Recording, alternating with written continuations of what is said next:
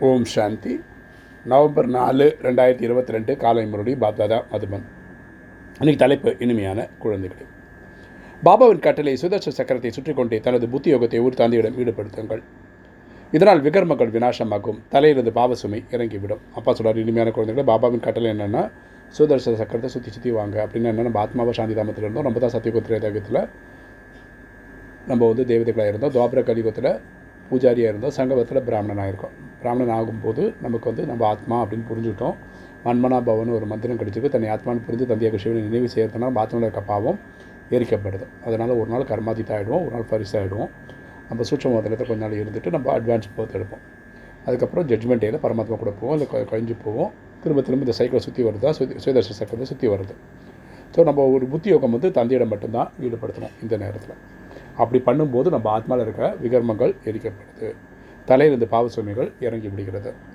இன்றைக்கி கேள்வி இந்த புருஷோத்தம சங்கமிகத்தின் சிறப்புகள் என்னென்ன?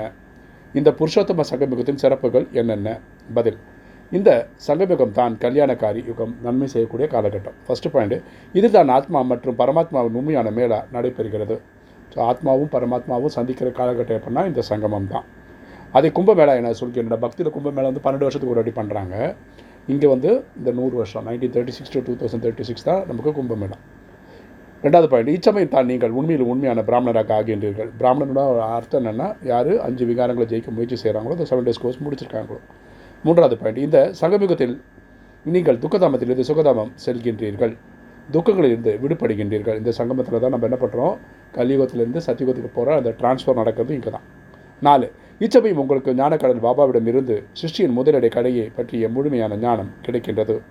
புது உலகத்திற்கு புதிய ஞானத்தை பாபா தருகின்றார். பரமாத்மா தான் இந்த டைமில் வந்து நமக்கு இந்த நாடகத்துடன் நேற்று இன்ற நாளை சொல்லி புரிய வைக்கிறார் புது உலகத்துக்கு போகிறதுக்கான கிளாஸும் நமக்கு சொல்லித்தரார் அஞ்சாவது பாயிண்ட்டு நீங்கள் கருப்பிருந்து வெள்ளையாக ஆகிறீர்கள். அதாவது தூய்மை இல்லாத நிலையிலிருந்து நம்ம இந்த நேரத்தில் தூய்மை ஆகிறோம். இன்றைக்கி தாரணை. ஃபஸ்ட்டு பாயிண்ட்டு சுதர்சன சக்கரத்தை சுற்றி கொண்டே முழுமையாக பற்றற்றவராக ஆக வேண்டும். மரணம் தலை மீது உள்ளது. அதனால் அனைத்து மீதும் வைத்த மோகம் விட்டு விட விட்டுவிட வேண்டும்.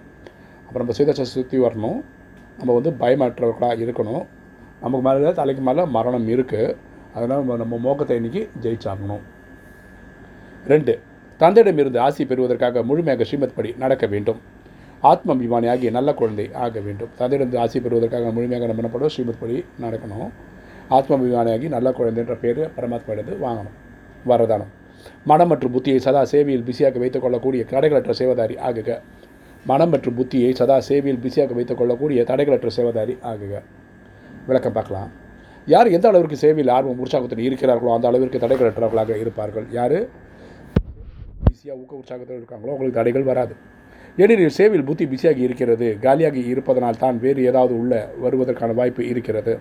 கரெக்டாக பிஸியாக இருக்கும்போது நமக்கு வேறு தாட் வராது. ஃப்ரீயாக இருக்கும்போது தான் தேவையில்லாத தாட்டுகள் வரும்.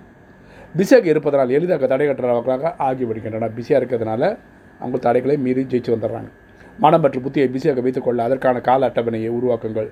மனசையும் புத்தியும் பா பவர்ஃபுல்லாக வச்சுக்கிறதுக்கு நீங்கள் ஒரு டைம் டேபிள் வச்சுக்கோங்க.